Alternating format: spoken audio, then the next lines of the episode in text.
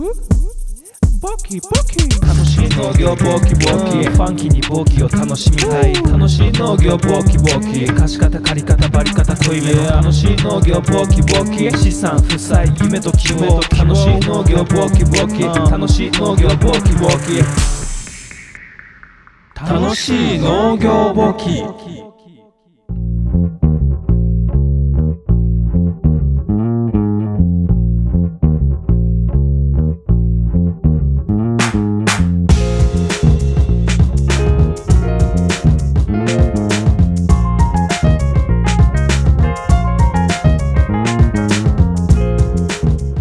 楽しい農業簿記この番組は少しとっつきづらい簿記や会計を楽しくファンキーに学んでいこうという番組でございます、えーナビゲーターを務めさせていただきます。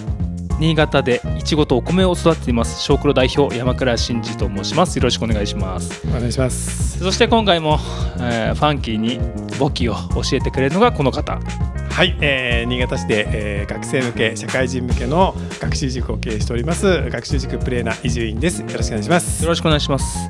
まあ、新潟は、ま、夏真っ只中ということで、暑い中我々収録してるわけですけども、はいえ前回まではい経費の仕分けっていうのを詳しくやっていきましたが、はい今回は何をするんでしょうか？はい。今回はですねあの現金水筒帳の付け方についてお話をしていきます。はい現金出納帳とは？はい。まあ、こちらに、えー今回説明をしてありますけれども、うんまあ、現金の受け取りであるとか、うんまあ、支払いうんこういったものを記帳する帳面になります。そんな帳面が存在するんですね。はい、あこの世の中に。存在するというか、まあ、自分で作れみたいな話もあるんですけど、はい。あの結構あの簡単に作れてあの現金この水筒帳のやり方が分かると、うん。普通預金の水筒帳も同じような形で作れるので、うん。この2つがあればなんか通常の我々がやるような取引って大概こう記帳できるんじゃないのかなと、あそうですね、うん。うん。通帳か現金かみたいなところですもんね、そうですね、はい、うん。なので、まあ、こうこの。手形とか使わないでしょだって普通。そうそうなんですよ。あんまり小切手とかさ、うん。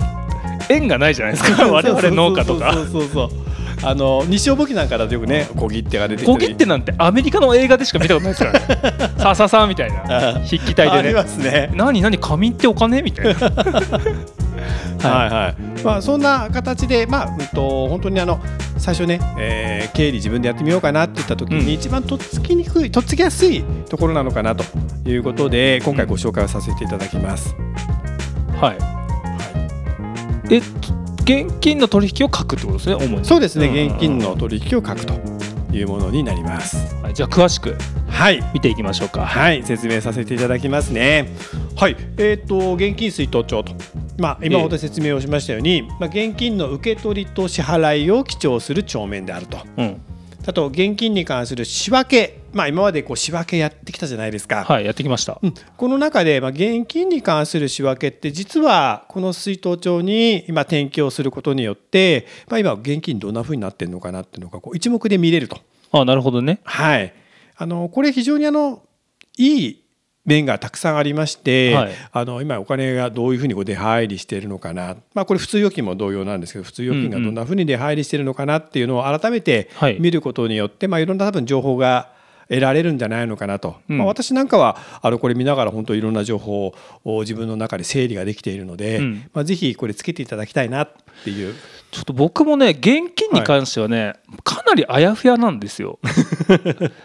なんだか、あのごっちゃになっちゃう、うんうん個人事業主なんで、うんいろんなもの買うからそうなんです。ごっちゃにななっちゃって現金がどのくらいなのか全然わかんない、正直、ねうん。だからそのプライベートの部分、まあ、奥の部分と、うん。まあ、ご商売表の部分うんこれきちんとやっぱ分けていかなけれあばいけない。分けた方がいいですね。分けた方がいいですね。なるほどね、はい。分けてねえからな。そう。うんなるべくならこうわきちきちと分けうてん。見ていった方が、あの全体を見る、うんうんうん。ということにまあつながるんじゃないのかなと思いますね。はいはいはい。なるほどね、はい。うん。まあ各いう私もお結構まあごっちゃになったりはするんですけれども。なってるんかい。なってるんかい。はい、まあ個人事業主の宿命っちゃ宿命なんですけれどもね。はい。はい。でこちらですね、えー現金を受け取った時、うん。まあ仕分けだと借方現金で処理をしましたよね。はい。この取引は収入欄っていうところに記入をしていきます。収入欄？はい。まあ、現金もらったよああそういうことですね。はい、うんそういう取引を書く欄。で現金はこの支払う場合もあるわけですよね。うん、でこの場合にはまあ簿記でお仕分けでいうと貸方現金の取引になるわけなんですけれども、こちらは支出の欄に記入をしていくという流れになります。そういう表があるんですか？そういう表があるんですね。そういう表があるんだはい。現金出納帳っていう帳簿があるんですねそうそう帳簿があるんです。なるほどねはい。まあ補助簿って言うんですけれども、うんソフトでやってるから全然そういうの分かんないやそうそう あのまあ私なんかはこれもう自分でエクセルで作ってあの日常の取引は全部そこに入れちゃってるっていう感じ。事務基地とかに確か売ってっすよね。現金出納帳みたいな帳面売ってますね。ううんうん。うん。んあのただ今今今ね、まあ、手書きたましないのでしない。まあエクセルで作ったりすると一番簡単なのかなとは思うんですけれども、ね、なるほどね。はい。ソフトに入力しといて、うん。エクセルに転記するって感じですか？うん、でもいいですし、まあ、私はもうあのこれを仕分け代わりに使ってるっていうか、うん。あの自分の仕分けを見る代わりにこれに入力をして、まあ、これでもうあの仕分け帳の代わりにしてるっていううん感じですかね、現金の取引ってそんなに難しい取引はないので。そうですよ。簡単ですもんね、一うん、番。なのでもうこれだけでもう仕分けの代わりにしてるみたいな、うんうん感じになってますね。ちょっとまた私はねあのなんか特殊な例かもしれないんですけれども、はい。あのもう自分でこうある程度見れば分かるっていうのがあるので。黒人みがありますね。そうなんですよね。ちょっとねあの特殊かもしれませんけれども、ということです。で、えー一つ一つ具体的に、えー今までの取引も振り返りながら、はい。あー確認をしていきたいと思うんですけれども、はい、まず仕分けしてみましょうと。はい。いうことですね。もう山倉さんが得意中の得意。な一瞬でしょ。一瞬でしょ。ますかね。一瞬一瞬 はい。で1月1日ですね、はい。えー新年始まりました。で、前年からの、おーまあ、現金の繰越額、うん。まあ、これが2万円ありますと。はい要はあー事業の方の手提げ金庫の中に今2万円の現金入ってますよ。うんで、これ仕分けしてくださいとはいいった場合にどうするんですかっていう話ですね。はいはい、今倉さん。え借り方2万円でしょ？現金2万円でしょ？違います。ちょっと待って 仕分けなしですね。なんだよ仕分けなしってはい、あの誰とも取引してませんのでしてないよ。金庫の中に2万円残ってるってだけなので、これは仕分けの対象にならないので、仕分けなしと。繰り越し的な書いてくれるでしょ？繰り越し欄のところに書けばいいと。それを早く言ってくれ、と いうことですね。はい、泳がされてるじゃないか。そうちょっとちょっと今ね、はい。えーはいあのー引っ掛けてみましたけれども、まあこういう形で取引はしませんと。はい。で次本当に取引ありました。1月の5日。えー現金からあ現金じゃないごめんなさい。銀行から現金4万円をまあ ATM で引き出してきましたようんという取引になります。うんこれはもう秒ですね。はいはい。えちょっと待って 銀行から4万円を引き出したってことですねはい。借り方現金4万円はい。貸方普通預金4万円はい、そうですね。はい。まあ赤丸ですね。はいはい。あの借り方現金4万円、貸方普通預金4万円。これ現金が増えた取引ですよね。はいはい。では次、えー引き続き今度は次の日の取引ですね、うん。えー3万円下ろしてきて、うん。でこれ、えーもともとあった現金と合わせて、えー大根の種はい。種子3万3000円を現金で購入しましたよ。種屋でね。はい種屋でね、はい。これではどういう取引になりますでしょうか。はい。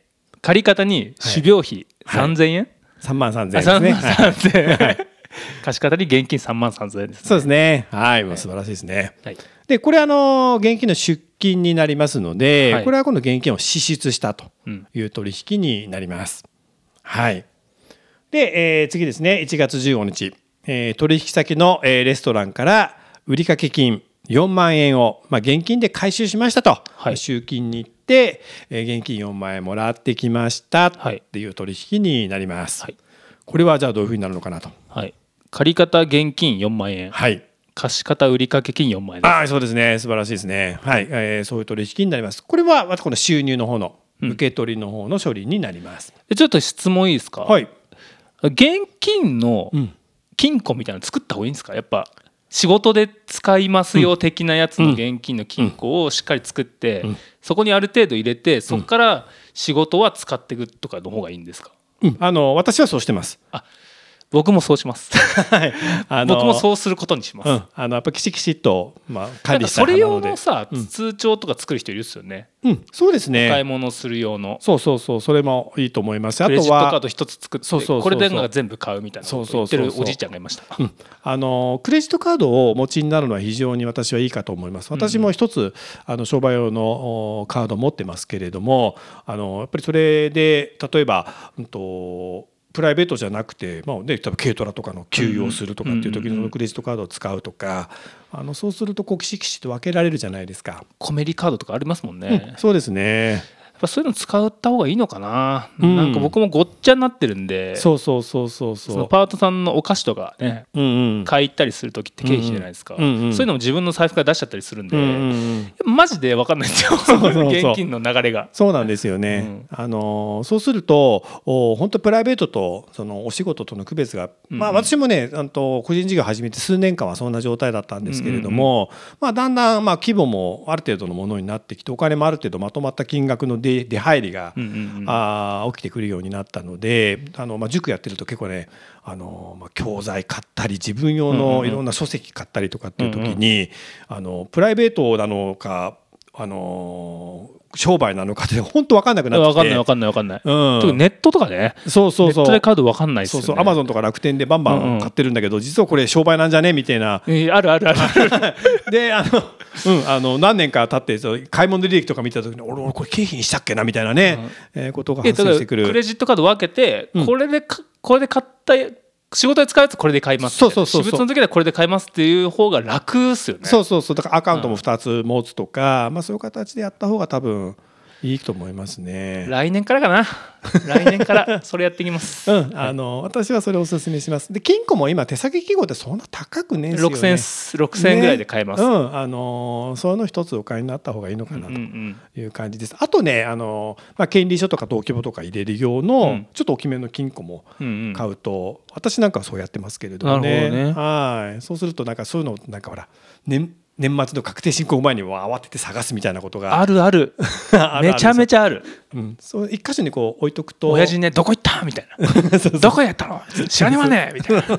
え？ーちょっと家族険悪みたいな。あるある。あるんすよ。本当に。あるある、はい、うん。うん。なので、まあ、この現金なんかもそういったねちょっとしたものた大した出費ではないので、そういうのをきちんと分けてあのプライベートとねご商売を分けた方が私はいいかなというふうには考えてます。はい、僕もね来年からそうしたいと思います。はい、ぜひ。検討してみてください。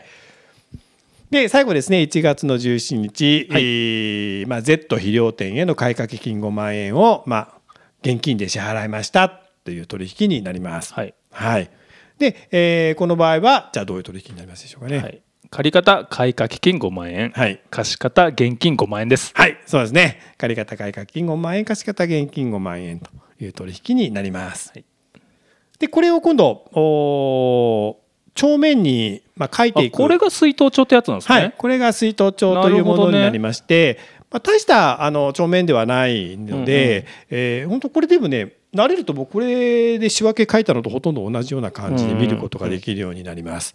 はい、で、えーまず月日ですよね。はい。はい、な1月。であと何日っていうのは、まあうん。特にもう毎回毎回1月書かなくてもまあ分かるのでということで日にち書いていくと。で相手勘定科目うん。ですね、えー今回現金の相手になる勘定科目をここに書いていくと。あじゃあ現金は書かないってことかえそうですねこれも現金出納帳って言ってるので現金の動きを見る帳面なので、えー現金は書かなくてもいいと。うんうんうんおその代わりこの相手勘定科目っていうのが、まあ、現金のお相手になる勘定科目であると。はいうんいうことになります。で、えー先ほどお話ししましたように受け取る現金を受け取るう増える取引は収入欄に入れると。はいで、えー現金が減るうんう取引えーについては、まあ、支払いとか支出という欄を作っていただいて、こちらに入れていくという形になります。でこちらあー先ほど山倉さん説明してくださいましたけれどもねあの私のフェイントで、はいえーあれでしたけれども前月繰越の場合は借方に残高が今2万円ある状態なので、まあ、うん残高2万円でスタートをすると。でこの適用欄っていうのがあるんですね。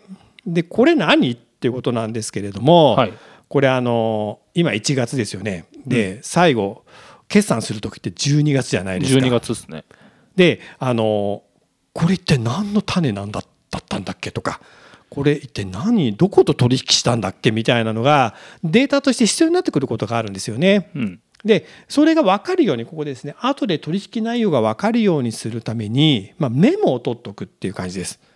あはいはいはいわかりますわかります、うん。うん僕もソフトに入れるときメモ欄にうん。うん結構商品名書きますからね、そうですよね、うん、事細かく、うん、そうすると後で確認できたり、うん、うん、振り返ることができると。税務署さんがね来られた時にも。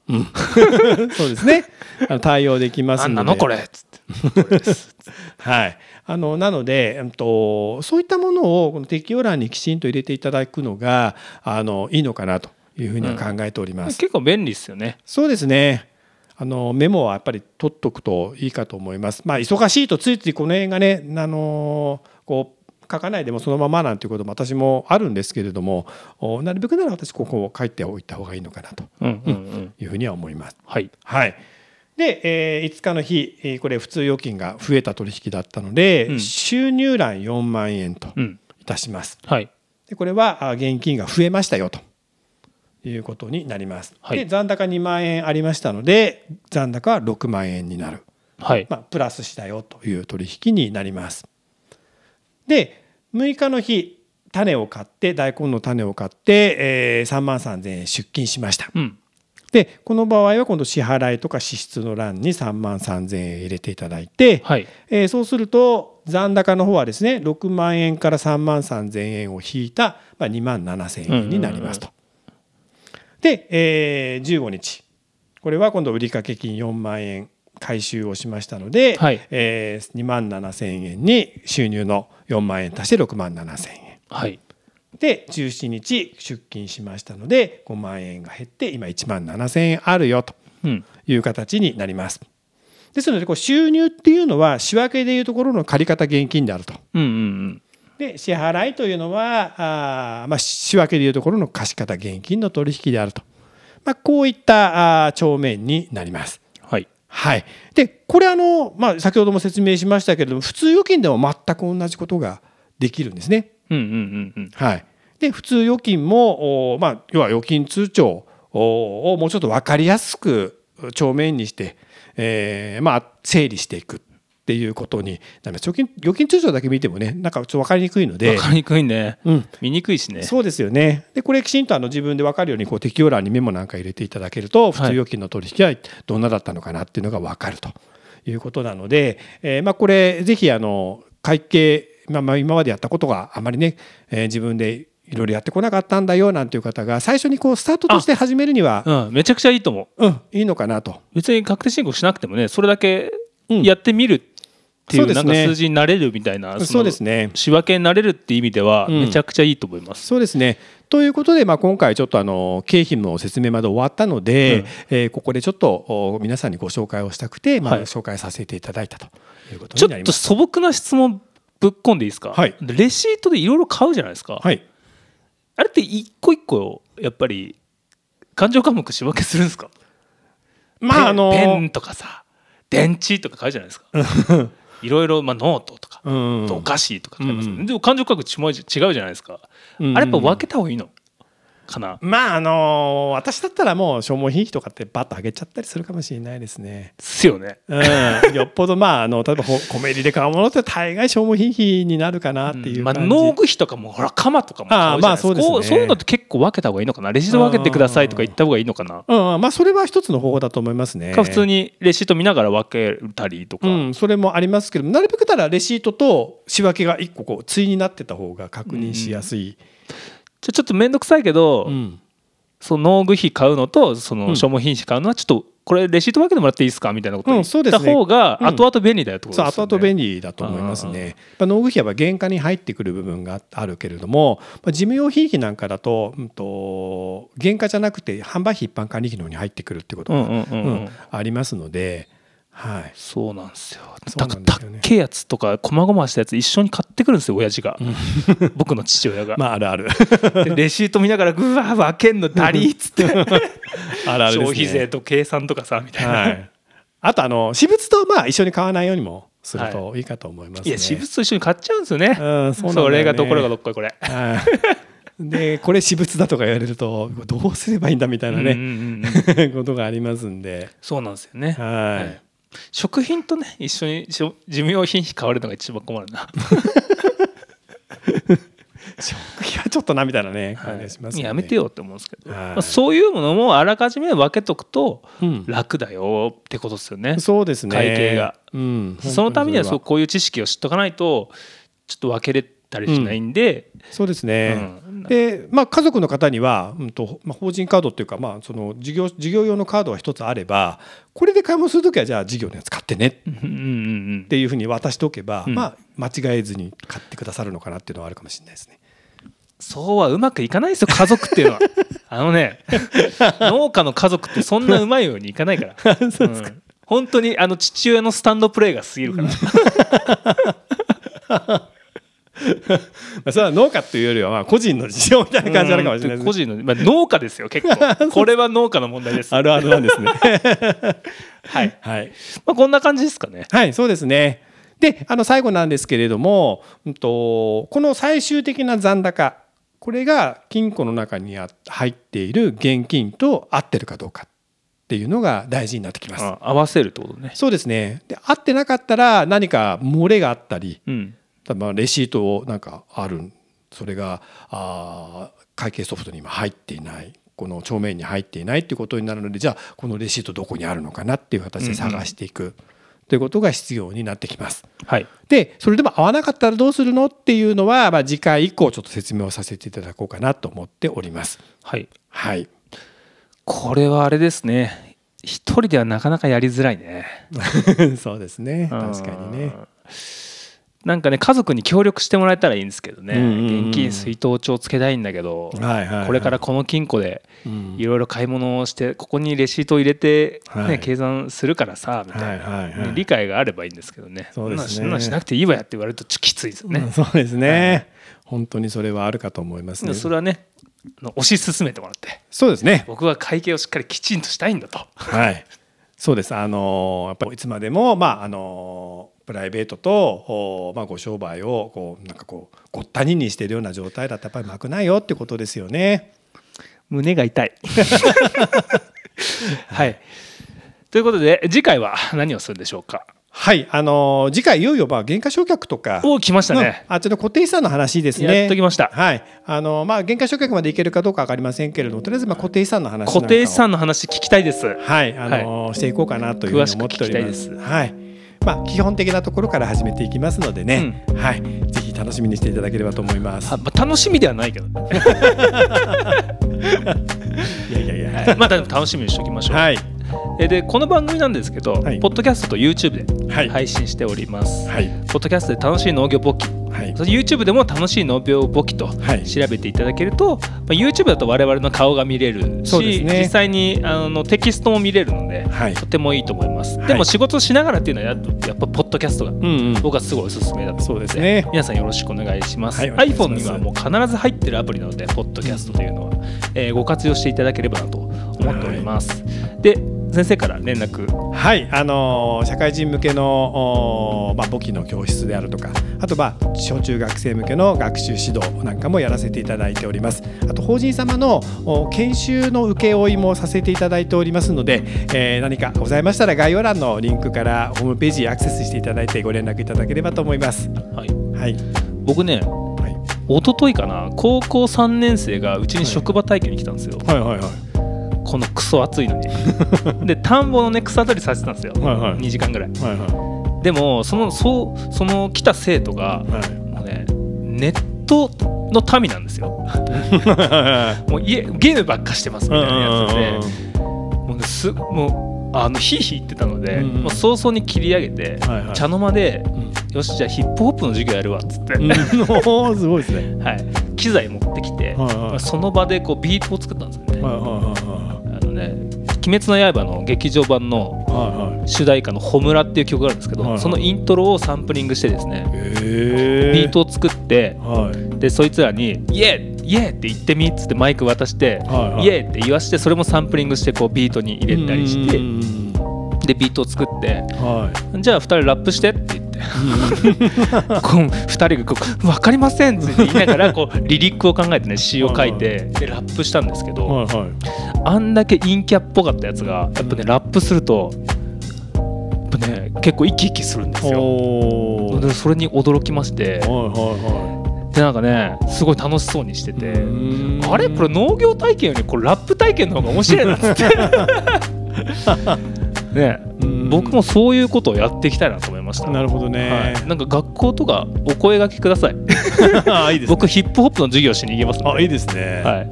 そういうこともしていきたいな、うんうんうんうん。なんか変わちょっと変えれるのかなと思って。はいはいはいはい。変わりたいやつらうんうんヒップホップでこう自分をさらけ出すとちょっと変わるのかなと思って。なるほどね。それがすごい面白かったですね。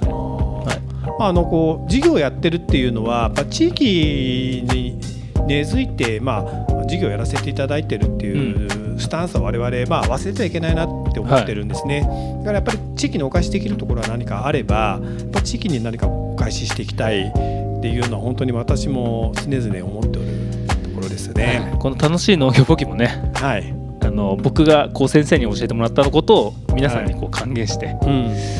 お返ししていくと、なるほど。あいいですね。はい。回していくのねそうですね。幸せの循環回していくうん、本当にそれが大事だと思ってますので。はい、皆さん、はいぜひこれからもよろしくお願いします。はいということで、レッツボッキーボッキーはい。